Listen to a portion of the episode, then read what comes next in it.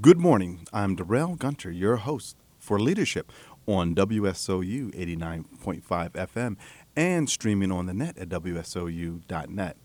We are so pleased to have Mr. Jerry J. Anderson, a senior portfolio manager at a major Wall Street firm. And just as important, he's the author of Common Cents Getting Off the Financial Roller Coaster as our in studio guest today. Jerry, welcome to the program. Thank you for coming in. Oh, Darrell, thank you very much for having me here. It's a thrill to be here. Well, you know, I'm, I'm really looking forward to hearing about uh, common cents. And I love the title of the book because common cents is C E N T S. And we also need the S E N S C E, or is it S E? But um, I'm really pleased that you're going to tell us about your book. But before we jump into your book, can you tell our audience a little bit about your, your background, your education, and, and then we'll get into how you came to write the book? Yeah, sure. Well, last year, uh, you know, my team threw me a surprise 40th uh, anniversary party for my 40th year on Wall Street. So I've been on Wall Street for a long time. And I spent the. Uh, ladies and gentlemen, he must have started when he was two. yeah. Yeah, I'm not as young as I look.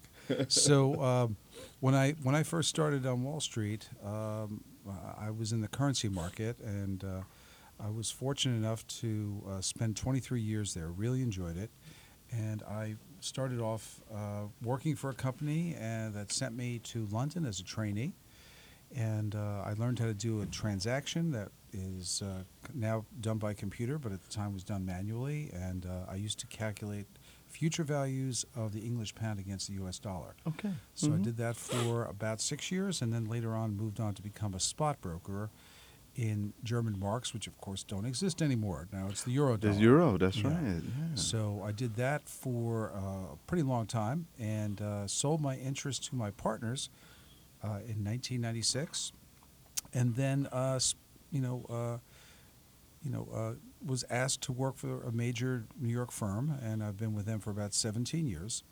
Um, getting back to my initial education, um, I went to Rutgers College. mm-hmm. When, believe it or not, I started. It was an all-male college. Really? Yeah, turned to a co-ed college the year I was a senior, 1971, 72. Well, see, that's a fact I didn't realize. Yeah, yeah, Yeah. yeah. So at, at the time, there was the Douglass Gir- Girls College. Right, Douglass, road, right, right. Which is still an all girls Mhm, college mhm. uh, or all women's college, and Yes. um, and then Rutgers was uh, the first of the colleges of Rutgers University. So I I, I enjoyed being there. Uh, spent my junior year um, at the University of Mexico in Mexico City. That's why on my background you'll see that I speak both Spanish and Portuguese.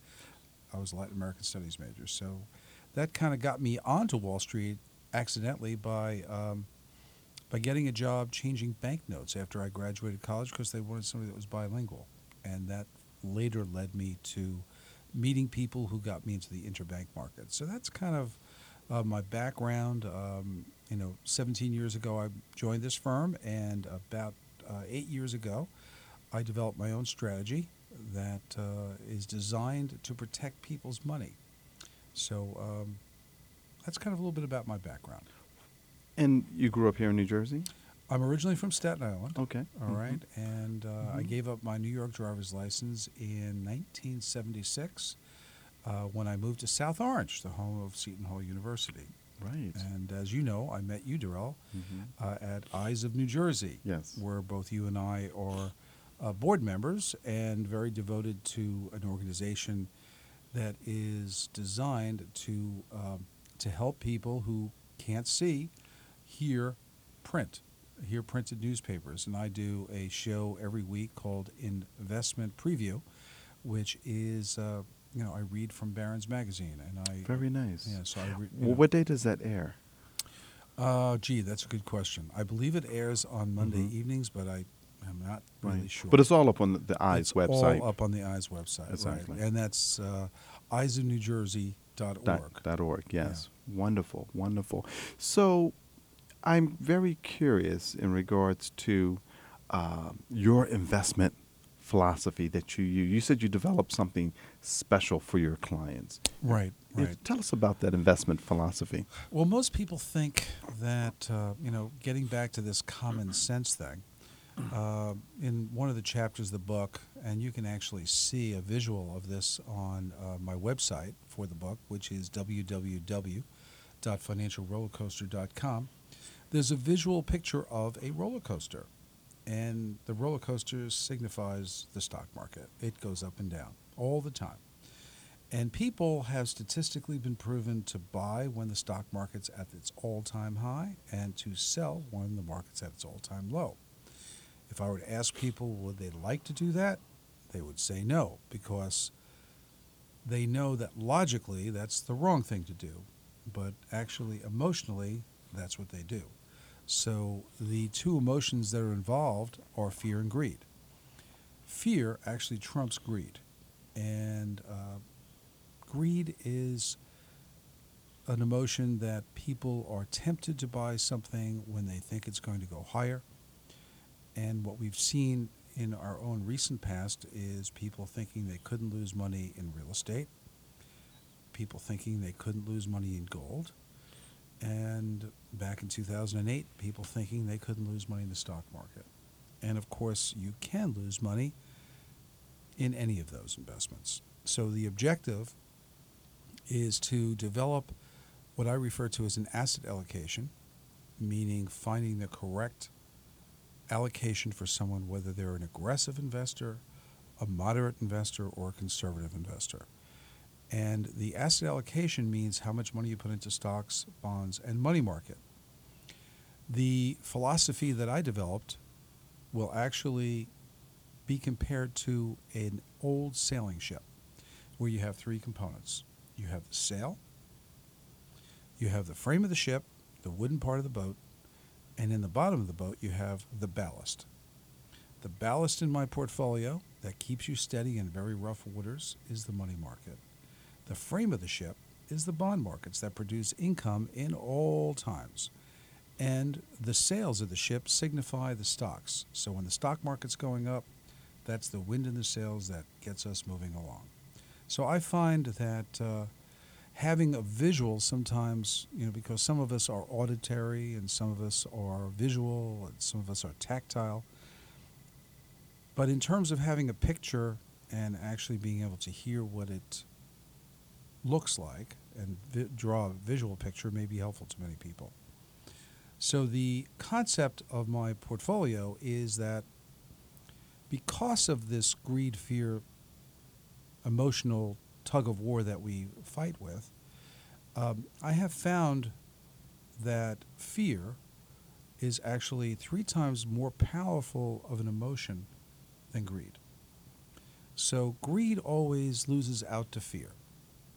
So, what do we do to temper that fear element of a portfolio? What we do is we build in something called a sell discipline. Now, markets go up and down, and that's called volatility. In my opinion, upward volatility is not a problem. So if I buy something for $10, it goes to $1,000. I don't consider that to be volatile. I consider that to be just the way it's supposed to go. Mm-hmm. If I buy something for $10 and it goes down to $9, well, this is where what I refer to as the pain ratio comes into play. So I developed the pain ratio because for me, positive volatility doesn't count, only negative volatility. So if something goes down 10%, it's given a week to cure. Now, what do I mean by that? By curing means that after a week, if your investment is still minus 10 or more percent, I have to make a decision. Am I going to completely get out of that position, reduce the position, or make a conscious decision to keep that? Now, the reason for the week is because of something I refer to as noise, market noise. And um, that's kind of the way it works. And because of that, in 2008, the pain ratio came in very handy. Some of the positions that it got us out of was the financial services industry, which had a very bad year in 2008, and the Chinese stock market. And we made money in both of those sectors, but we decided to get out of the Chinese stock market after the market was down 15%. Now you might say, why didn't you get out when it was down 11%? Well, sometimes things move faster than you can project. To give you an idea of how the pain ratio works, At the end of the year, the Chinese stock market was down 65%. So we did protect our clients' money. Quite a bit. Yeah. Quite a bit. Wow. I, I I've never heard the analogy of the uh, sailboat, uh, but very solid. Right. Thank Very you. I solid. appreciate it. So let's let's talk about your new book, Common Cents: Getting Off of the Financial Roller Coaster. What prompted you to write this book? I've read a lot of financial books, and what I've found about most of them is they tend to be pretty boring. And I can tell you that because I've had to read them. And uh, what I feel is though when I go into a church or a synagogue, um, I find that if the priest or the uh, preacher or the rabbi tells me a story, that I remember the sermon much better than if he just talks about theology. So, what I decided to do was to write my book um, telling stories. So, some of the chapters in the book will have titles that are kind of self explanatory. And um, Why Grandma Doesn't Live Here Anymore is one of the names of a chapter. And that's a story about a woman whose uh, daughter um, wanted to take care of her mom but was physically unable to do that because her mom had Alzheimer's and she was not in a financial position to take care of her mom. And um, she had promised her mom years earlier that uh, she would never ever uh, let her leave her home. But unfortunately, because of the fact that she had to take care of a little girl and she didn't have enough money to take care of her mom at the same time, uh, unfortunately, she had to put mom into a nursing home or senior facility. And I felt that that was something that could have been solved very easily by having something called long term health care insurance, uh, which her mother could have afforded years prior. And she could have kept her promise to her mom grandma doesn't live here anymore. Why grandma could have lived there had she planned ahead. The first chapter in the book is uh, titled Ashley and Claire. Uh, it's about two women who fall in love. And and I might add that I, I thought I was I was compelled by the story. I, I felt like I was reading a, a novel, Mm-hmm. but it was but it's a, it's a it's a series of true stories, which which are phenomenal. I, I, I you know.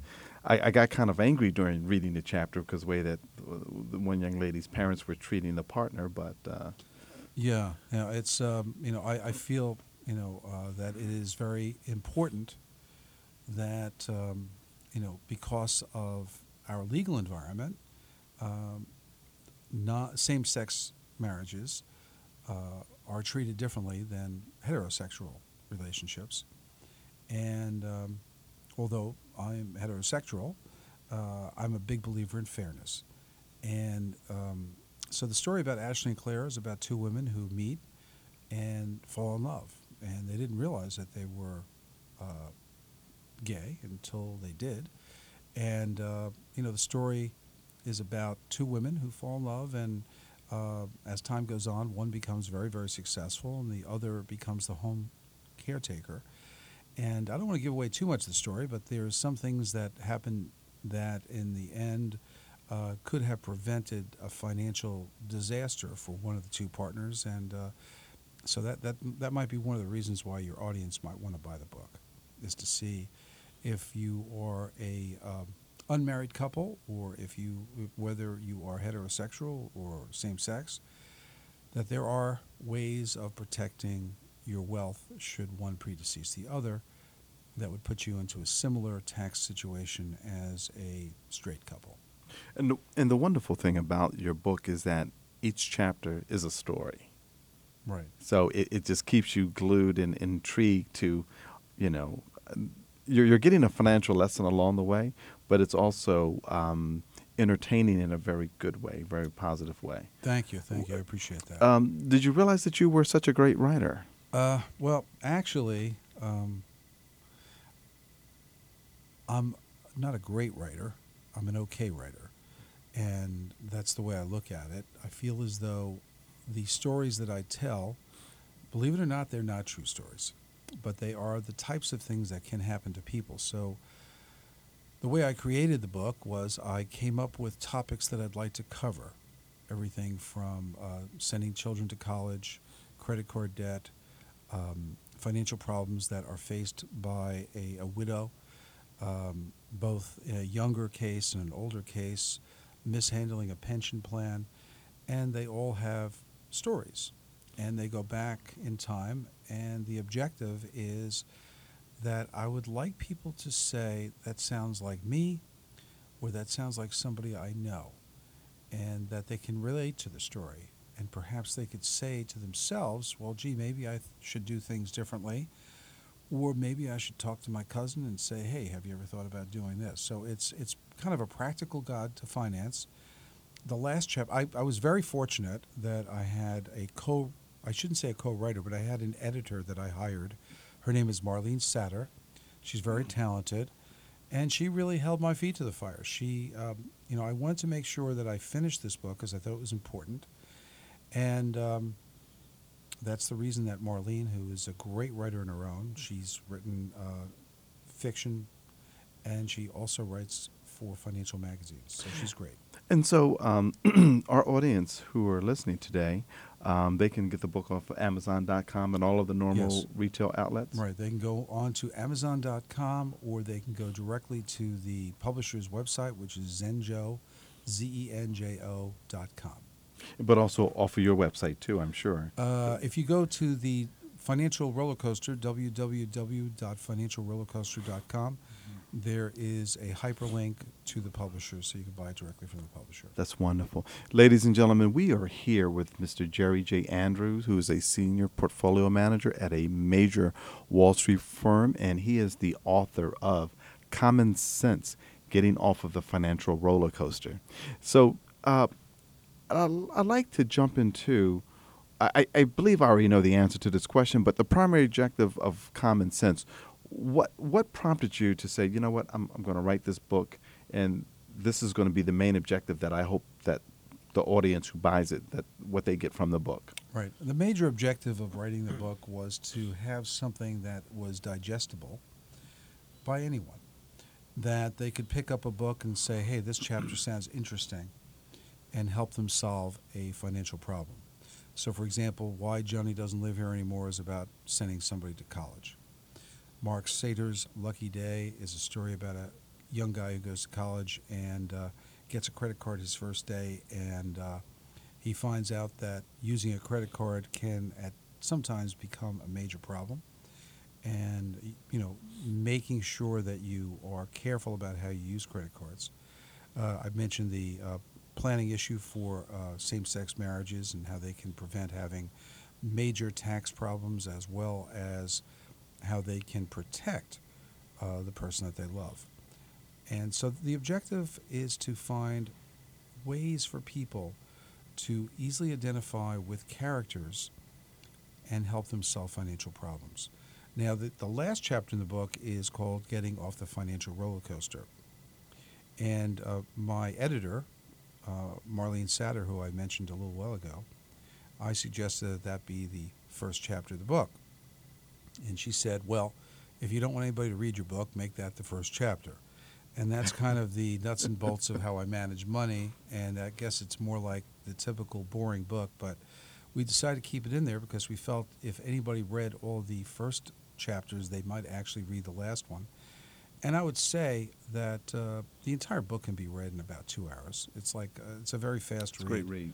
Yeah, it's it's a very fast read, and if you're on a train, you can just read a chapter, uh, or you could share it with a friend. Um, it's also available on Amazon as an audio if you want to listen to me read the chapters. Uh, it's kind of painful, but I do it. Oh, you have a very nice voice.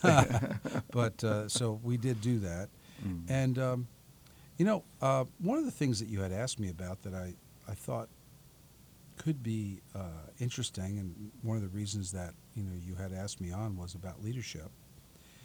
And um, you know, nobody told me to write this book. Um, I, I, I wasn't forced to write this book. Uh, I took about two years to write it, and um, I I think leadership is about thinking about the other people and how other people can benefit from your knowledge or what you do. And so I at this firm that I'm with, I, I actually have a team, and uh, we manage money for a lot of people and some companies, some not for profits. And we talk about leadership, and being that I run this group, I believe that leadership comes from example. That a, a leader is one who is prepared to take responsibility and make decisions in the best interests of his clients, uh, his colleagues, uh, the company he works for, and to always be truthful in what you say to people. So to be measured in what you promise, and then to make sure that you keep your promise. And when I say a promise, I don't mean saying, I promise I will do something. If I say I will do something, in my opinion, that is a promise. And so um, that is, to me, what leadership is. And uh, developing a strategy to protect people's money, it's more important to protect people's money than it is to make money. And I'll tell you why. If you have $100 and you lose $50, you have to double your money to get back to square one. Using my methodology, if you had $100 and you lost $10, you have $90. To get back to $99, you have to make 11%. That's not that hard to do. So in 2008, when we had the major meltdown in the financial crisis, we were down 15%. Now, that is a loss, but that's a lot better than the negative 38 to 43% people did lose. In uh, 2009, the market actually hit its all time low in March. Mm-hmm. It took the, the stock market from March of 2009 to December the 31st, 2012, to get, the, to get people back to where they were December the 31st, 2007. Using my methodology, one year after the absolute low, all of our clients were back to where they were the end of 2012, which means that we had one year and nine months to help people grow their money. Wow. So by not losing money, you actually keep more principal, and by more keeping more principal, you have more money to make Right. money. Very nice. Wow. And how do you lead your team? How many people are, are on your We team? We have a team of seven people. team of seven people. Not a small team. Well, it's, it's not a big team either, but it's a, it's a great team. Mhm. And what we do is we divide responsibilities. Mhm. So I am the CEO and CIO of the organization. We have a CMO, which is a Chief Marketing Officer. We have a COO, who is the Chief Operating Officer. Uh, we have a banker who's in charge of lending. And we have other people who are just, their job is to service our clients and call them up and let them know what's going on. And so it's, um, it's an important thing that everybody is on the same page and that we have a common interest. And our common interest is that our clients always come first. And now that is a leadership model that I believe that, you know, uh, if everybody followed, we'd have a lot less problems. Unfortunately, some people put themselves first. Other people put their company first. If you put your clients first, everything else works out. The um, the company makes money. The people working for the company make money. It, really has to be a client-centric focus, and that's what we do on our team. That is awesome. And how often uh, does your, is your team pretty steady? Or I mean, as with anything in life, there's turnover. People Yeah, the- people come and go for a variety of reasons. We have a very, very, uh, you know, we haven't actually ever lost anybody on our team. Oh wow, Yeah, and um, so when that's we very have- impressive. Yeah. So when we when we have people come onto the team, the objective is to, um, you know, make sure that everybody is uh, compensated appropriately, that everybody's treated with respect, Mhm. and that they understand our mission, and that, um, you know, when they come on board, that, um, you know, I'm totally committed to them, and I know that they are totally committed to the team.